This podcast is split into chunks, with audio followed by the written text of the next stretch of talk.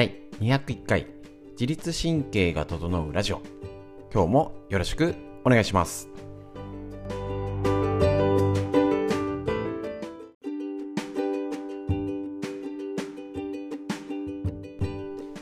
こちら自律神経が整うラジオは埼玉県本庄市にあります芦沢治療院よりお届けしております。えっ、とですねこちら月水金と朝の9時よりライブ配信をしておりまして OCL ストレッチ。自律神経が整いねあの体の歪みを整えて自分で整体ができるストレッチこちらをお届けしておりまして。でこちらね教えるストレッチは東京都池袋にあります押方京介先生が考案されたストレッチになりましてこちらをライブ配信やっています。このコロナの中でね免疫力上げたい代謝をアップしたい運動不足解消したいっていうのにもってこいなこちらストレッチをね、紹介しておりますので。で、その時に解説、特にストレッチだけやってよかったね、じゃなくて、理論理屈ってのも不運ぐらいでやっぱしないと、特に今、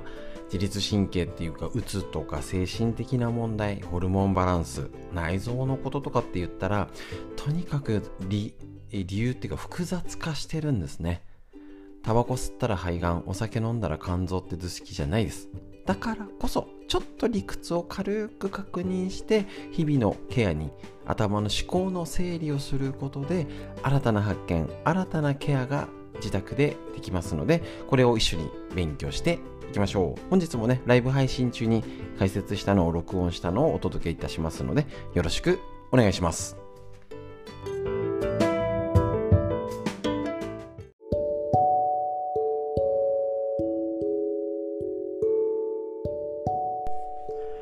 こちら、最高のパフォーマンスを引き出す自律神経の整え方。えっと、久手健司先生のメディクロスメディアパブリッシングよりこちらの本から、えっと、自律神経について紹介したいと思います。えっと、ビジネスパーソン向けには書かれているんですけど、自律神経のことが本当に分かりやすく簡潔に書かれているので、とってもヒントになります。結局、自律神経を整えるものは骨格、体の歪みだっていうこと脳科学の先生がね、脳神経内科の先生が言っております。はい、それで今日の、えっと、解説は、一流ビジネスパーソンの意外な共通点は姿勢だよってことですね。もう間違いないですね。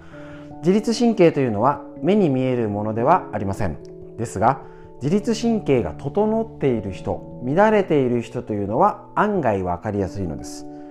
整っている人は、えーと、前回述べた10の効果を体現しているような人で乱れている人はその逆です。要は姿勢ね、えーと、疲れやすいよとかね。あの体調が悪いイライラしちゃうよとかね。姿勢動作がうまいまいちうまくいかないよなんてことあるんじゃないでしょうか。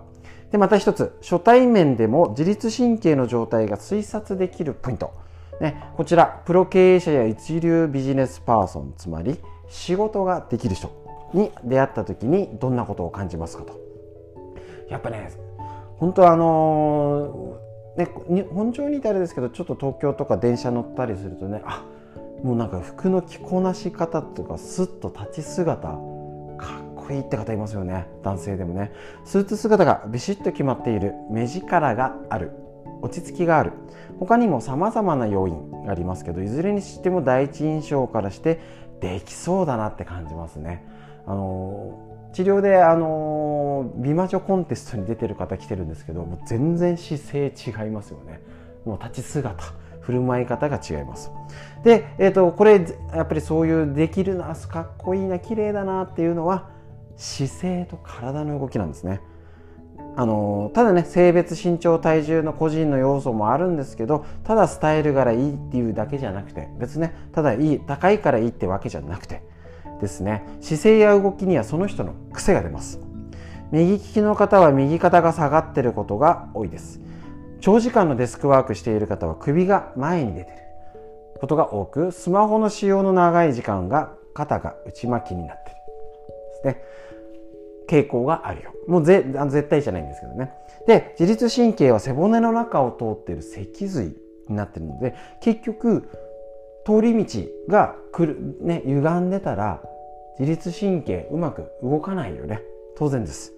ですので、えー、とこれスポーツが上手くなるとか綺麗に見える、ね、仕事子育て頑張りたい楽しみたいっていう時のヒントです。ですね。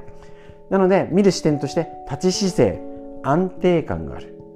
ですね。で、えー、と座り姿勢。立ち姿勢と同じで安定感。はあってならないでいい姿勢でキープできる。ですね。大事ですねこの辺。動作振る舞いにはスムーズな動き。なんかね無駄な動きしちゃって結構力入っちゃったり、えーと、結構ねあのふわふわしたり本当になんかちょっとふらあのあーあーってしちゃったりするんですよね。表情。意志は強そうですが唇を引き結んだり歯を歯を食いしばってる人多くないですか今。ね表情が硬い。マスクしてて動かさない。口をね。ありますので力が入りすぎず抜きすぎず適度な安定感がある。っていうことができる仕事ができる条件だったり仕事ができるから自信がついてそうになるかもしれません。だけどよく形から入るっていうようにやっぱね外見を気にするって大事だと思います。いい服着てとかお金かけるじゃなくていい姿勢。やっぱね人に見られてる人の意識って背中自分で見てるんですよね自分の背中を。だから私自身多分ここにライブ配信始めて姿勢良くなったんですよ。本当に。なんでってやっぱ、はあ、こうなってちゃやばいなとか。ね見られてるって感覚があったりああ背中気をつけていい姿勢で、えーと、映ろっていう風になるだけでも違ってきますので姿勢ね、意識することが大事。それが結局自律神経が整うポイントだよっていうふうに知ってるか知らないか。ね、それが大事になりますので是非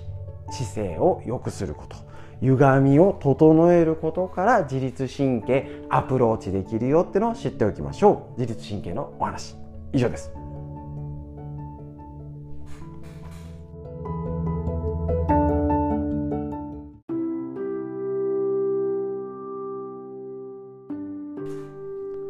続いてこちら、えーと、生体カレンダー旬な体になる片山洋次郎先生の文春文庫より 出ている本から紹介です。こちらね多分ねもしかしたらあんまり紹介したことなかったかもしれないんですけど生体体を整える方法で季節のサイクル春芽吹きの時期全体で言ったら春は芽吹きの時期になってで、えーと新芽ができるよ。でだんだん新緑の時期になって秋になって枯れてって冬こもるっていう生活地球のリズムと体は一致してますし例えばこれが人生に例えるなんて言い方もしたりしますよね。それが今で言ったら6月春の新芽こちら梅雨入りで夏へ向かう体ってどういう不調が起きやすいかって知っておくことで対策が見えてきます。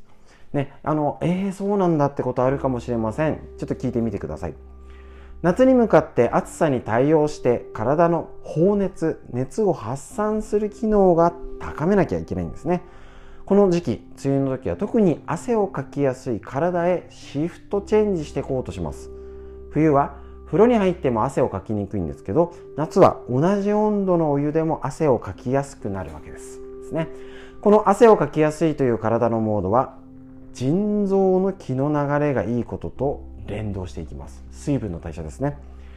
夏の間は体から放熱をよく熱を発するのに良くするために特に体幹部の両サイドが放熱しやすくなっていきます。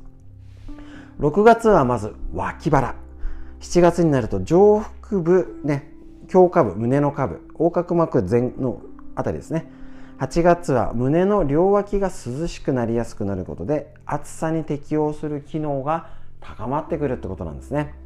この時期6月から脇腹の発散がうまくできていないと腎臓に熱がこもった状態になり脇腹の筋肉の力が抜けて体がだるい感じになり足がむくみっぽく重たく感じたりしますよと。実際に腎臓のある腰の方に手で触れてみると触れた側も触れられる側も熱く感じます。ですね。これ例えばまた肘や膝の部分の気の流れが腎臓の気の流れと一致してるんですね。だから結局肘や、えーと、膝や肘などの周りが涼しくなったり巡りが悪くなるんですね。なので、えーと、特に肘と膝は冷えに敏感なのでここが冷えて硬くなると腎臓の気の流れが使えます。疲れちゃって滞っちゃう。肘は特に、ねえーと、眠眠ってる間に冷えやすく冷えると目も疲れやすくなりますので目も目を酷使することスマホやパソコンで見てるあの酷使することによって肘が冷えやすくなる。ってことなんですね。肘の内側と膝の下または裏側に手で触れて気を流すっていう、まあ、ここを触ったりさすさすしましょう。肘。膝ね。さすさすすることで、えーと、腎臓に反応して、えーと、腰の上部やお腹が温かくなり肩の上をはじめとして身体の巡りが良くなって体を冷やしやすい体になってきます。また腎臓と胃腸の動きも連動しますので腎臓に熱がこもるとお腹が張りぽっこり出っ張った感じにへその周りがなります。腰では腰椎3番に、まあ、大体腰腰骨あたりです。えっ、ー、と、腰のところから上にね、握り拳ぐらいでいいでしょう。柔軟性があるほど腎臓の気の流れがいい状態になりますよ。なので今で言ったら例えばじゃあ整体の体を整えるってことで言ったら脇腹腰椎3番とかへそとかですね肘やあの肘や膝を狙って体をほぐしていこうっていうと今6月の体のケアとなってくるんですねこれなかなか知らない方、へえとか、肘と膝みたいな、あるんですけど、是非やってみてください。例えばこの6月は肘と膝、ね、をしっかりやって、おへそ周りをさっさすするっていう風なモードでやってみるといいかもしれません。ということでですね、こんな感じでぜひぜひ体の歪みチェック、ぜひやってみてください。こういうことね、えっ、ー、と、ラジオで、えーと、ちょっとねこの体のケアヒントになることを解説していきますのでよろしくお願いします。いつも女性の生理のお話ししてるんですけど今日は体を整えると生体から見た歪みのチェックでした。以上です。ありがとうございました。